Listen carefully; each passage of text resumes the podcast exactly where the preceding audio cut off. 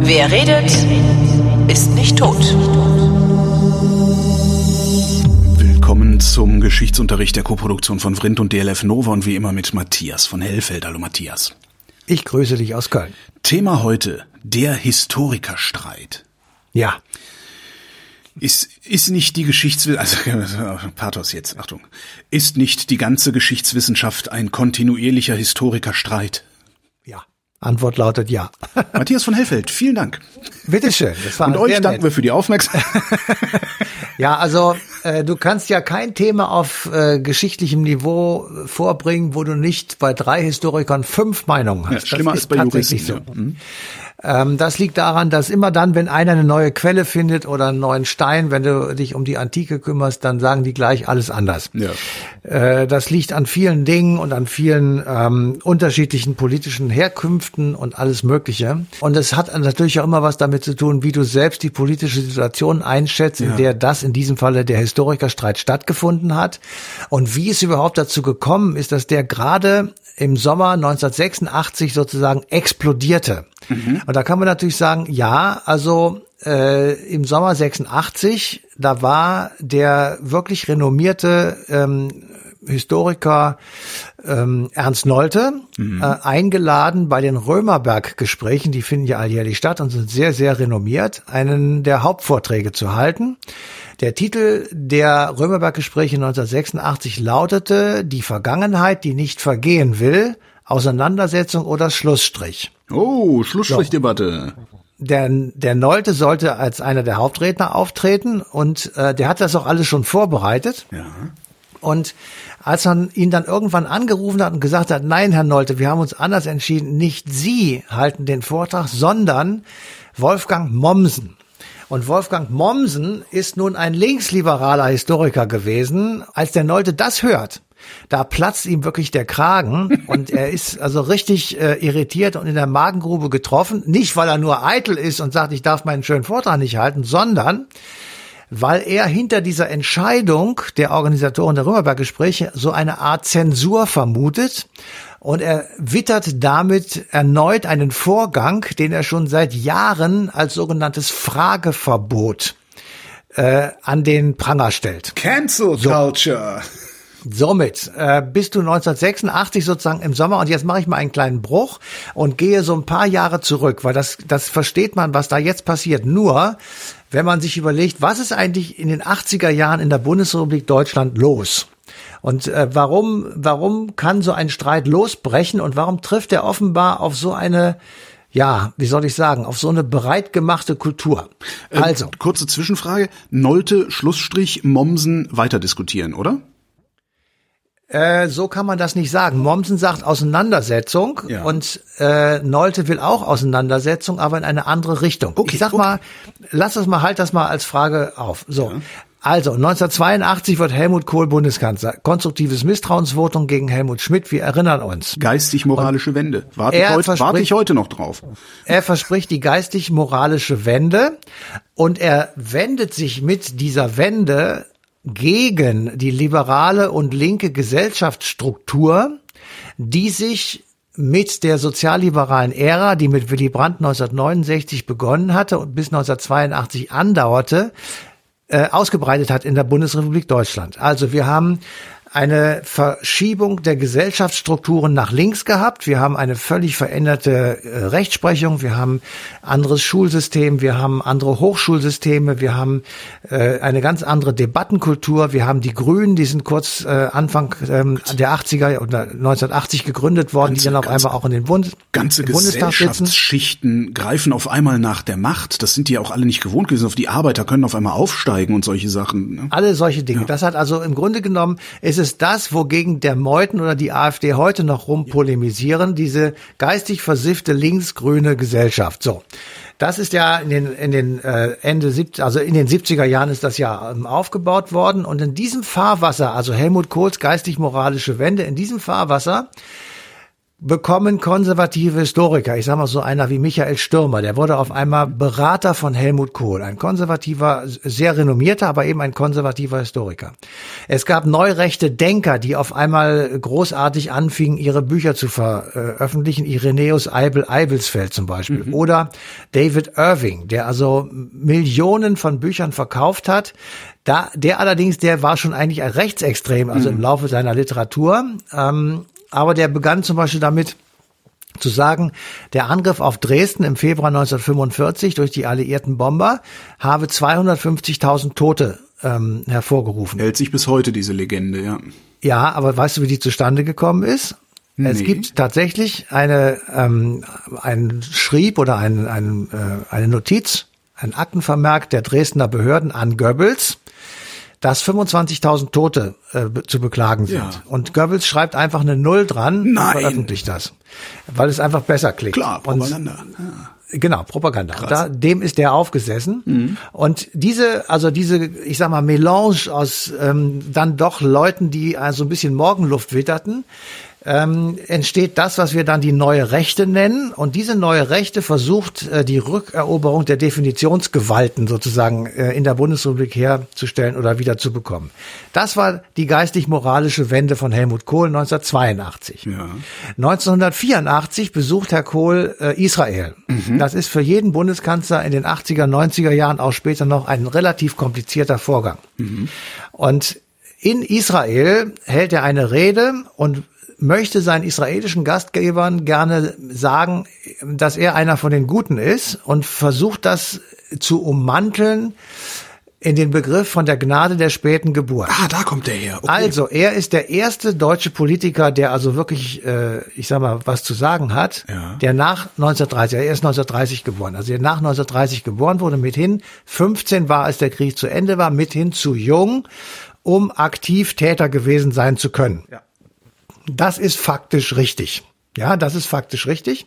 Und er macht daraus, er leitet daraus ab, sozusagen, ich äh, bin jener, der mit euch offen reden kann, weil ihr könnt in mir keinen Täter vermuten. Das ist mein Glück. Also die Gnade meiner späten Geburt. Hat er sich auch ein bisschen leicht gemacht mit, ne? Er hat es sich sehr leicht gemacht, weil natürlich die äh, ähm, Weil der Apfel nicht weit vom Stamm fällt. Man müsste halt erstmal fragen, was haben deine Eltern eigentlich gemacht? Ja, genau. Also die, die Kritik ist ja auch sofort gekommen und das ähm, ist dann alles in sich zusammengebrochen, als Kohl ein Jahr später ähm, zum 40. Jahrestag des Endes des Zweiten Weltkrieges zwei wirklich große Ereignisse stattfinden innerhalb von wenigen Tagen. Er bekommt, also wir bekommen Besuch vom damaligen US-Präsidenten Ronald Reagan. Das war der Cowboy und der Filmschauspieler. Mhm. Und beide gehen zusammen auf den Soldatenfriedhof nach Bitburg, um den Soldaten des Zweiten Weltkriegs die Ehre zu erweisen, die dort liegen. Aber es stellte sich im Vorfeld, also es war vorher bekannt, des Besuches heraus, dass dort auch 59 Angehörige der Waffen-SS ähm, zu Grabe liegen. Ja. Und dann kam es zu dem wirklich üblen Vorgang, dass der Reagan und der Kohl auf diesem Soldatenfriedhof waren und im Grunde genommen auch der Waffen-SS huldigten. Damals hat man auch noch gedacht, die Wehrmacht wäre unschuldig gewesen, ne? Das, also ähm, der Wehrmacht wir jetzt mal später, ne? Das kam später, das ja. lassen wir jetzt mal außen vor, aber es geht jetzt um die Waffen-SS und um diesen Vorgang. Ja. Und damit äh, gab es in Amerika und in Deutschland auf einmal die Debatte, wollen die zwei beiden da eigentlich jetzt äh, die Waffen-SS als Soldaten ehren, wollen die also, äh, dass die Angehörigen der Waffen-SS ganz normale Soldaten waren und nicht Verbrecher oder Angehörige einer verbrecherischen Organisation, die eben unter anderem den Holocaust inszeniert hat. Ja. So, und dann kam es eben zu der, ich sag mal, Vermutung, dass Kohl das alles so machen wollte und dass er eben diesen berühmten Schlussstrich ziehen will. Also sagen will, jetzt ist Schluss mit der, mit der Nummer, 40 Jahre sind genug. Gleichzeitig sitzt in, äh, im Bonner Palais Schaumburg, also dem Sitz des Bundespräsidenten, der damalige Bundespräsident Richard von Weizsäcker. Und Richard von Weizsäcker muss am 8. Mai 1985 im Deutschen Bundestag eine Rede halten. Und wer immer die Gelegenheit hat, das äh, sich bei YouTube anzuschauen oder irgendwie, da gibt es so ein kleines Heftchen, das wurde millionenfach verteilt, diese Rede im Wortlaut. Das ist eine der besten Reden, die in der Bundesrepublik je gehalten wurden, weil sie den gewaltigen Spagat macht zwischen dem Tag der Befreiung mhm.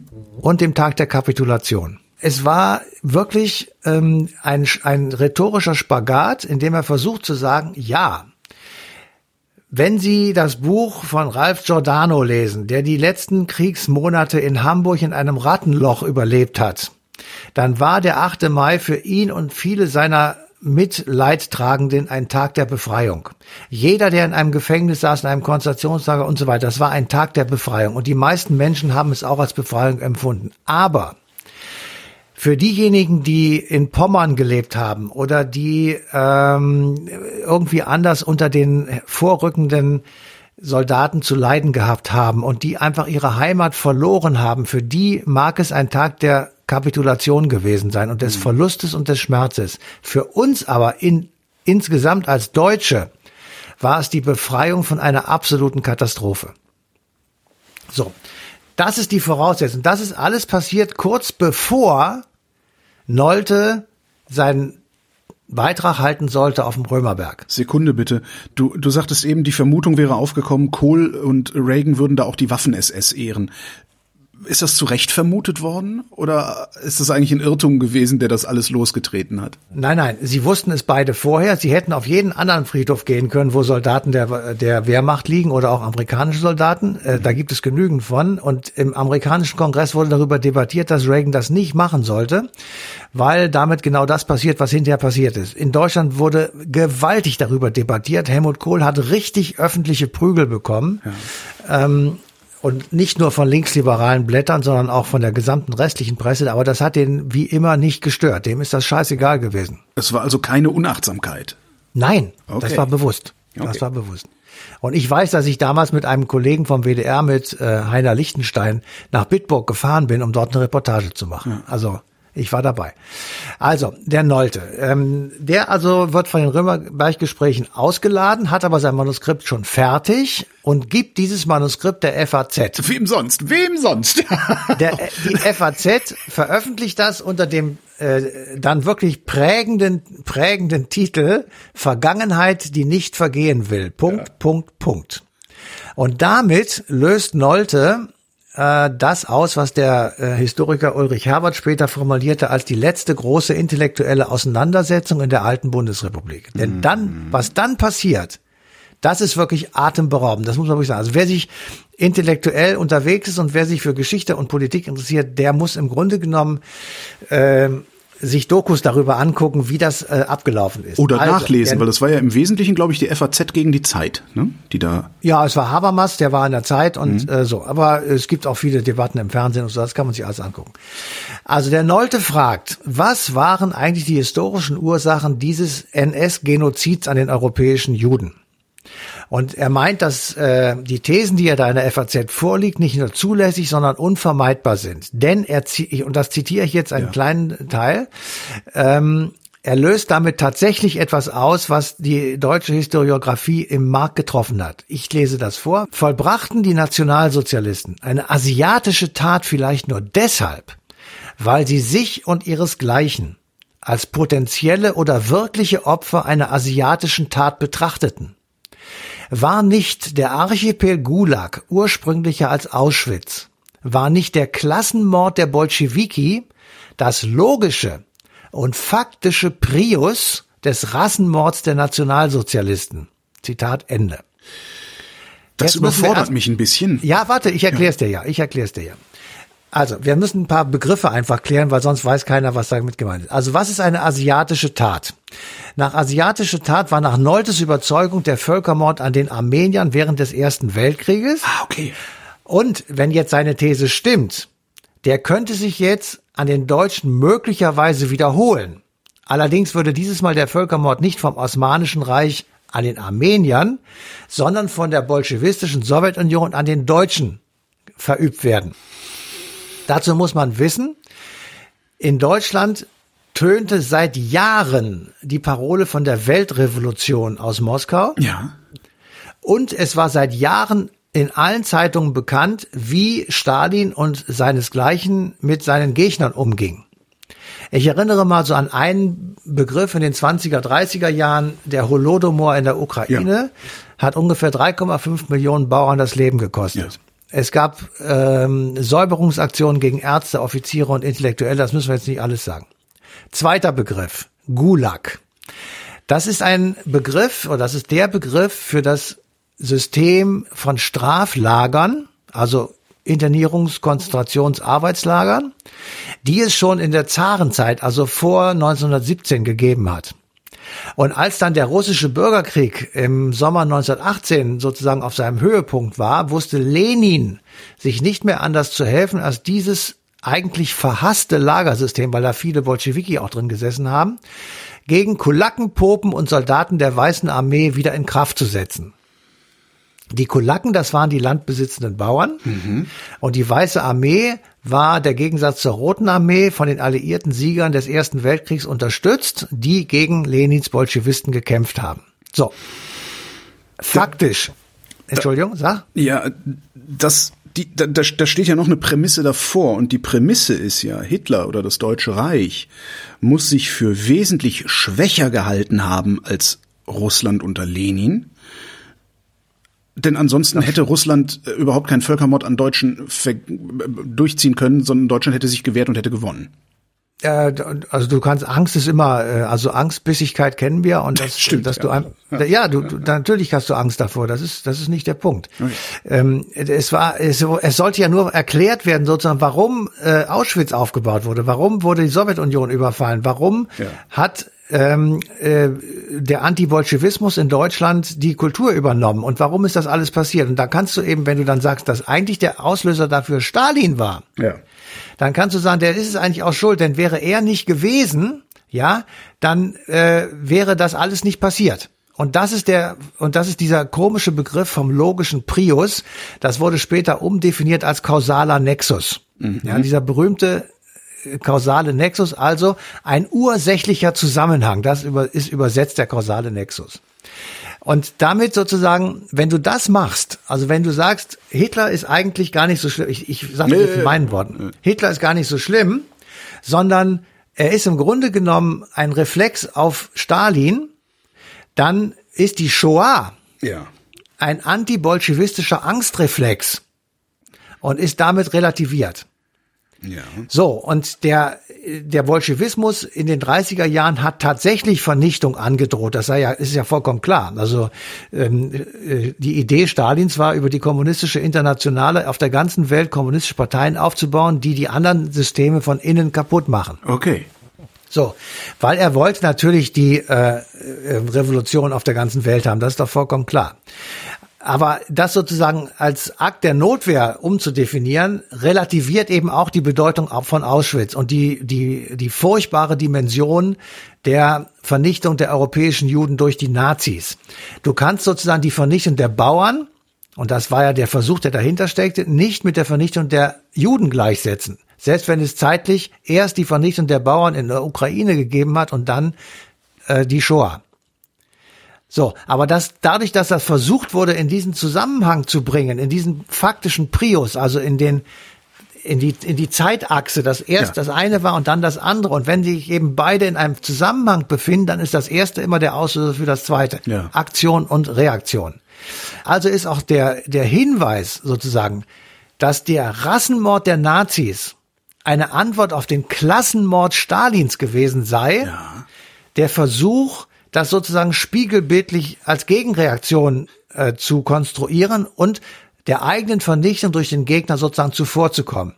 Und das ist tatsächlich eine derartige Relativierung von Auschwitz, dass du wirklich gesehen hast in der damaligen Zeit, dass dann aber auf einmal alle Historiker Kerzen gerade da standen und gesagt haben, nee, das geht überhaupt nicht.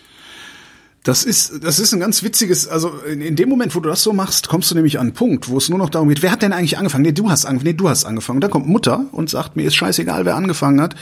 Ihr hört jetzt sofort damit auf. Und da ist der Schlussstrich. Ja, nee, das hat er versucht, oder? Nee, der hat es nicht versucht, sondern der wollte beweisen, dass Stalin der eigentliche Bösewicht ist. Das war der Hintergrund. Und Dem ging es gar nicht darum, Hitler zu, zu, freizusprechen, sondern er wollte Stalin belasten. Nein, er hat eine fantastische Faschismusanalyse geschrieben vorher. Die neue okay. Faschismusanalyse ist großartig. Das okay. ist ein absolutes Standardwerk.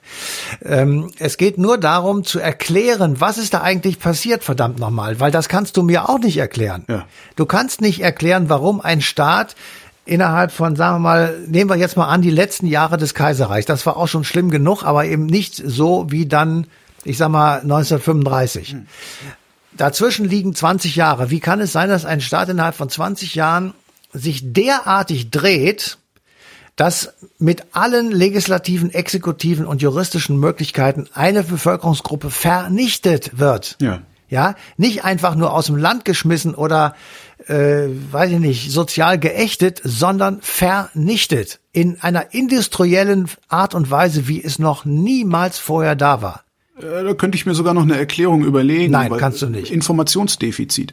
Ach, ähm, wenn ich ist, guck, guck dir, äh, musst erstmal die Leute haben, die sich das ausdenken und die das ja. tatsächlich auch umsetzen. Das hat ja, nichts ja, mit klar, Informationsdefizit. Wenn, doch natürlich in der Bevölkerung. Du kriegst das Nein. nicht rechtzeitig mit, um dich dagegen zu stellen.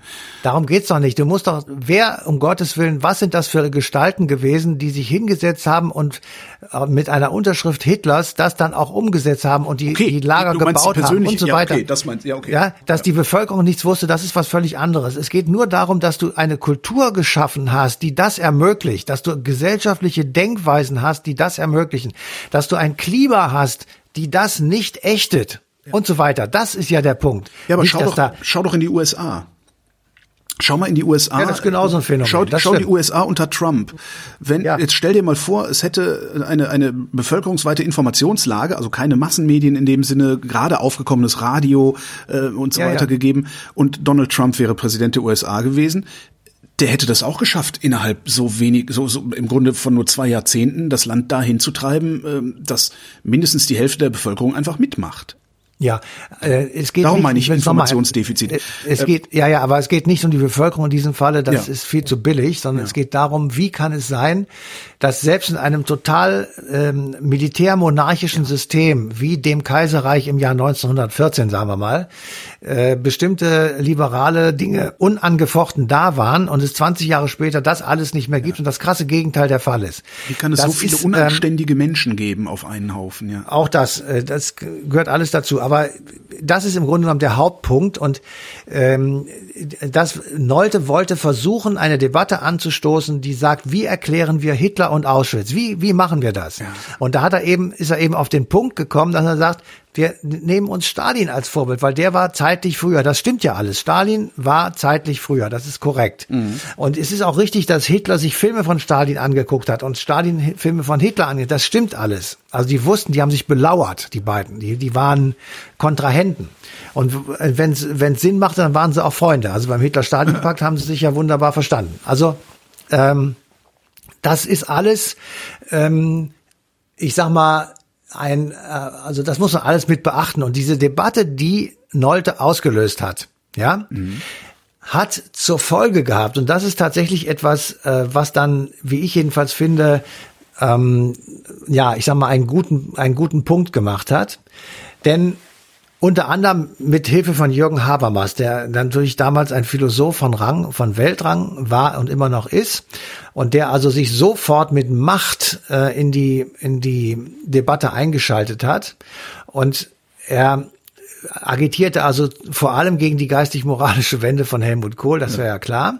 Aber am Schluss, ja, ähm, war klar, dass wir nicht einen logischen Zusammenhang, also, also mit Ursache und Wirkung und sozusagen, ich mache das, weil du machst, do und des äh, zwischen Stalin und Hitler herstellen können. Wir haben klargestellt in dem Historikerstreit, dass die, der, die Shoah einmalig ist, dass das ein Verbrechen war, für das wir zwei uns nicht entschuldigen müssen. Wir, wir haben die Verantwortung, aber wir, wir können nichts dafür.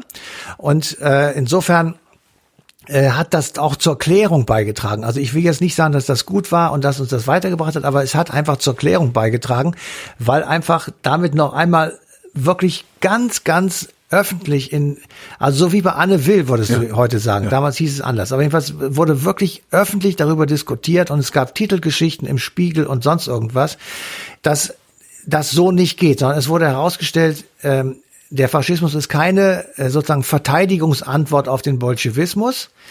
Ähm, der Faschismus war aus sich selbst heraus aggressiv und militant. Das kann man bei Hitler lesen, das kann man bei, vielen anderen Sachen lesen. Er war rassistisch und antisemitisch.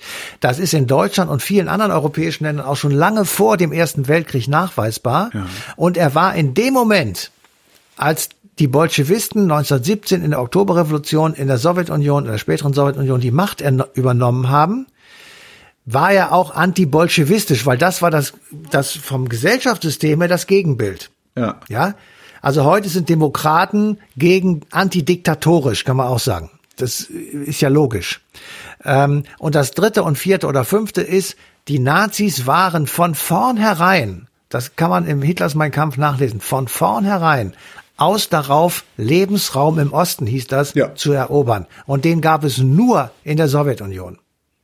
Deswegen war der Angriff auf die Sowjetunion und alles das, was passiert ist, lange vorher geplant. Es war vollkommen klar, dass das passieren wird. Hitler wollte das so. Und das hatte nichts mit Stalin zu tun. Du sagst, du weißt nicht, ob dieser Historikerstreit uns was äh, geholfen hat oder genutzt hat. Hat er sehr, sehr, sehr, sehr wohl, weil äh, hätte es den nicht gegeben, dann würde dieses Nolte-Argument, ähm, dass äh, der, der Faschismus, also der deutsche Faschismus nur eine Antwort auf Stalin gewesen wäre, dieses Argument würde heute von beispielsweise Parteien wie der AfD vertreten werden und ja, äh, von sehr, sehr, sehr vielen Menschen ähm, sehr gerne aufgenommen werden, die sehr gerne einen Schlussstrich unter den, Achtung, Zitat, Schuldkult äh, gezogen ja. sehen würden, ja. Ähm, ja. weil damit lässt sich ja auch äh, ja dann doch am Stammtisch und auf dem Campingplatz äh, das eine oder andere Argument oder ja. das eine andere Streitgespräch gehört. Ja, genau. Denkst du, Nolte hat ähm, über, über, also klar, Nolte hat gesagt, okay, ich erkläre euch jetzt, wie das dazu kommen konnte und gehe damit in die Geschichtsbücher ein. Das ist gescheitert. Denkst du, dass Nolte gleichzeitig auch gedacht hat, ich stoße damit eine vielleicht auch heilsame Diskussion an, selbst wenn sie nicht in meinem Sinne ausgeht? Oder hat er soweit nicht gedacht? Was meinst du? Doch, soweit hat er bestimmt gedacht. Ähm, er ist nur im Laufe dieser Debatte arg in die Ecke gedrängt worden. Ja. Also er wurde dann auf einmal tatsächlich ein Faschist und äh, als ein solcher beschimpft. Ähm, das war er sicher nicht. Das liegt alleine daran, wenn man sein erstes Buch sich anschaut über den Faschismus, eine theoretische Auseinandersetzung, dann ähm, sieht man, dass er das eben nicht war. Ja. Ähm, aber er war tatsächlich auch sozusagen äh, äh, wahrscheinlich angefixt von dieser geistig-moralischen Wende. Er war vermutlich auch äh, angefixt von dieser linksliberalen Gesellschaft, die sich äh, in den 70ern eingerichtet hatte. Wir wollen mehr Demokratie wagen. Wo, wo so Typen wie ich herausgekommen ja, sind. Ich auch. Die für ihn, die, ja, die für ihn ein Brechmittel waren. Ja. Und die, äh, so, so kommt das dann eins zum anderen. Ja. Ähm, ich bin da, also offenbar eben habe ich das nicht richtig gesagt, aber ich bin genau der Meinung, wie du sagst. Also der Historikerstreit war sehr reinigend und hat uns etwas sehr klar gemacht gemacht, genauso wie die Rede vom Weizsäcker. Diese beiden Punkte, die sind ja zeitnah von, also sind ja innerhalb von zwölf Monaten passiert. Ähm, der, der historische hat ein paar Jahre gedauert. Also insofern ist es ähm, äh, ja, aber so die, die Phase des Historikerschreits, das war ist, ist, äh, anderthalb Jahre das oder so, ist das, das war relativ kurz, ja, ja. Das, ja, ja, das stimmt. Aber ähm, ratzfatz. Also. Ja, ja, das war, also, aber da sind sie alle aufgestanden, haben alle den Rücken durchgerückt, haben gesagt, so, das geht so nicht, wir müssen darüber reden. Und das alleine war schon gut. Insofern hat der Nolte auch ein großes Verdienst. Das ist unbestritten. Nur es musste einmal klargestellt werden, was um Gottes Willen war das. Und ich bin immer noch, also ich beschäftige mich ja wirklich relativ lange damit. Und ich werde dir jetzt gleich ein Beispiel erzählen wo wir immer noch nicht sagen können, dass der irgendwie vorbei ist, äh, sondern dass die Vergangenheit tatsächlich nicht vergeht. Ich werde dir das gleich erzählen. Ähm, aber ich bin immer noch nicht wirklich klar damit, äh, wie sozusagen ein solches System sich mehrheitsfähig in Deutschland durchsetzen kann.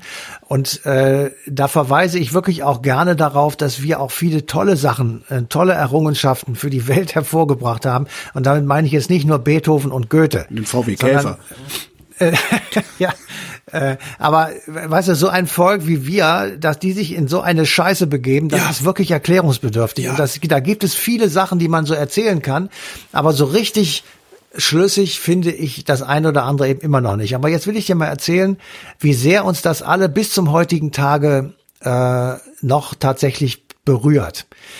Äh, stell dir mal vor, die Jahrgänge zwischen 1930 und 1940, die ähm, also am Ende des Krieges tatsächlich wie Helmut Kohl, ähm, ich sag mal 15, also zwischen 5 und 15 Jahre alt waren. Das sind Kinder, die ähm, von der sogenannten schwarzen Pädagogik betroffen waren. Schwarze Pädagogik kennst du vielleicht als Begriff, also ziemlich empathielos mit Kindern umgehen. Ja, wenn du das nicht essen magst, dann hast du auch keinen Hunger. Ja. Genau, wenn Da du das nicht an. essen magst, Ja. hast du keinen Hunger. Und wenn ein Baby gestillt werden will und schreit, dann äh, muss man es lassen, weil es soll sich anders irgendwie äh, kundtun.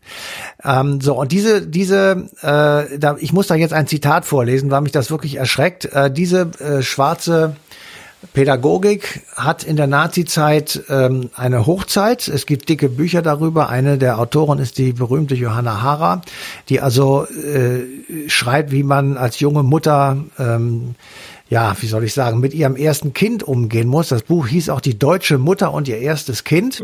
Und das war ein Leitfaden äh, für die Entstehung und Her Herausbildung von empathielosen Monstern.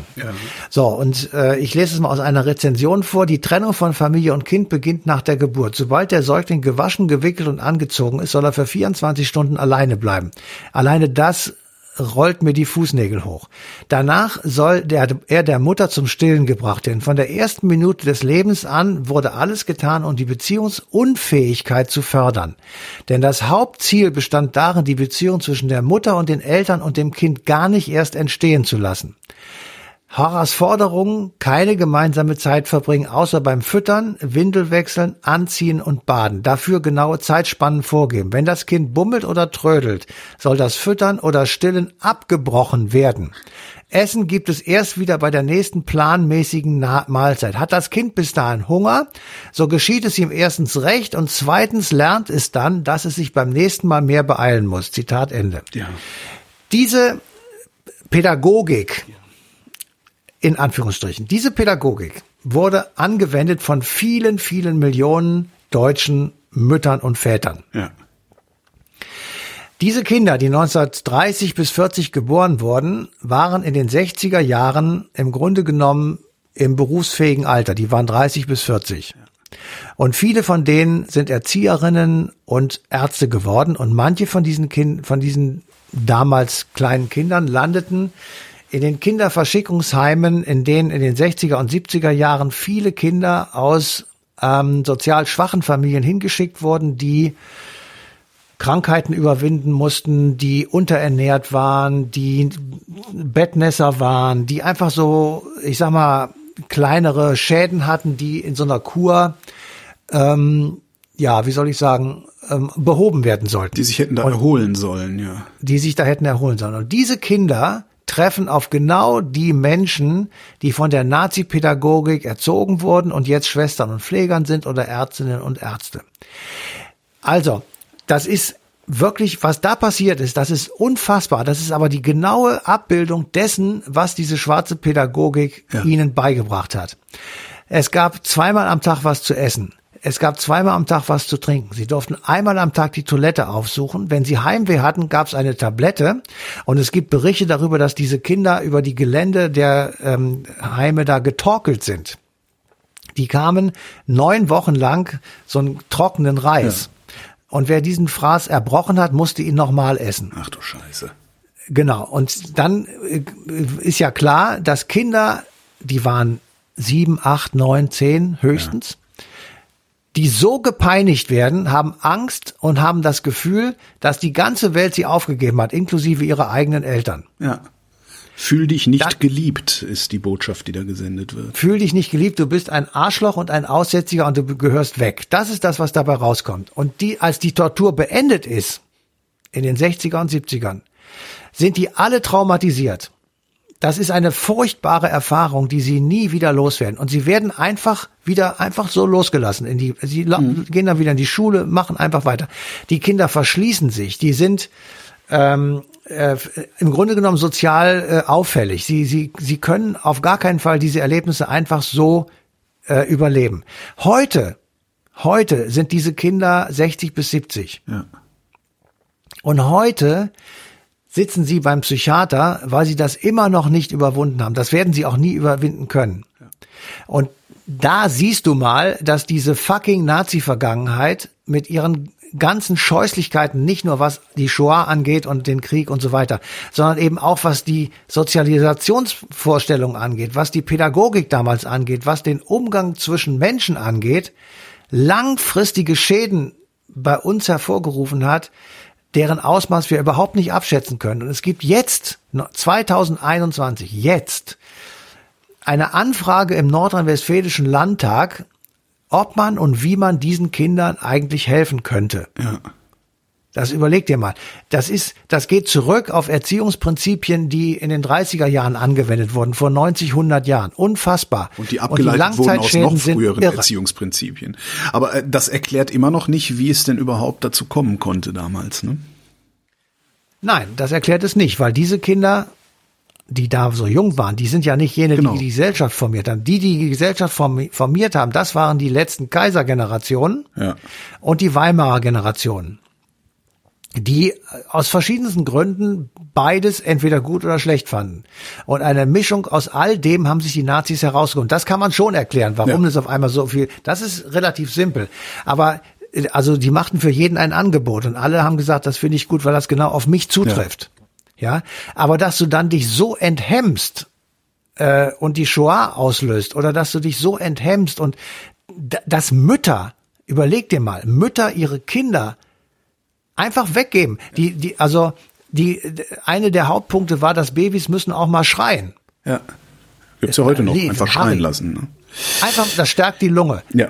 Ähm, also ich, ich habe ja nun auch Kinder. Da lernt man Frustrationstoleranz. So. Ja, nein, also das, das du kannst ein Kind nicht schreien lassen, bist du verrückt geworden. Ja, ja, das ist ja, die haben Angst und da muss man ihnen helfen. Das kannst du nicht, also das geht ja überhaupt nicht. Aber das haben die damals gemacht. Nochmal ein Sprung in die 80er Jahre. Kohls geistig-moralische Wende. Ähm, ich mache da so gerne Witze drüber, weil ich gucke mir halt die Union an und sehe dieselbe korrupte Partei, die damals mit Adenauer und Feldmenges angefangen hat.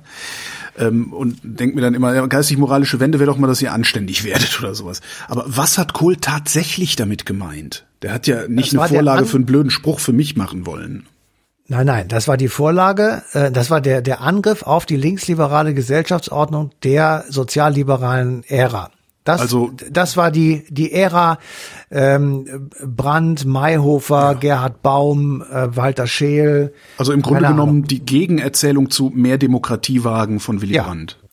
Naja, mehr Demokratiewagen, das wird er sicher nicht in Abrede gestellt haben, zumal er sich ja mit Willy Brandt auch gut verstanden hat, aber äh, er fand den, den er fand es zu liberal. Also das ging mit Abtreibungsrecht los, das, das äh, ging nicht, das, das war für ihn völlig äh, indiskutabel. Es ging Unbotmäßigkeiten in der Schule, ja, also aufmüpfige Jugendgeneration, all das mhm. fand er schrecklich. Die Grünen langhaarig verzottelt mit selbstgestrickten Pullovern ging überhaupt nicht. Also all solche Sachen. Und, Doch nur äh, ein ähm, alter Sack, ne?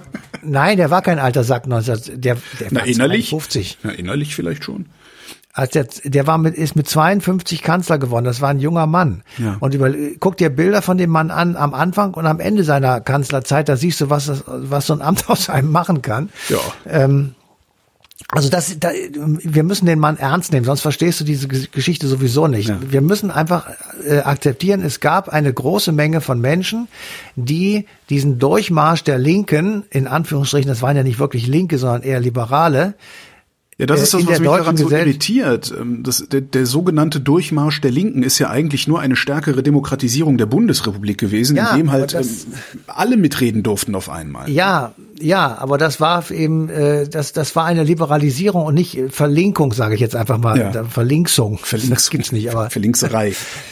Verlinkserei, genau. Aber das, ähm, das war für Kohl und für die Konservativen, und ich mal überlegt dir mal, da waren in der CDU so Leute wie Dregger. Ja, ja? stimmt. Ja, da, ja. da war Franz Josef Strauß am Start und ähm, solche Leute. Das waren, das war völlig anders. Das, das, äh, für die war das, was da passiert ist in den 70er Jahren, ein Betriebsunfall. Das musste revidiert werden. Und dafür sollte diese geistig-moralische Wende her, ähm, weil sie im Grunde genommen auch sozusagen immanent den anderen immer vorgehalten haben, sie sind Vaterlandsverräter. Also Kohl hat das bis zum Schluss über die SPD gesagt und äh, Volksverräter nicht, aber Vaterlandsverräter. So und Vaterlandslose Gesellen und all solche Begriffe sind dem also schnell über die Lippe gekommen.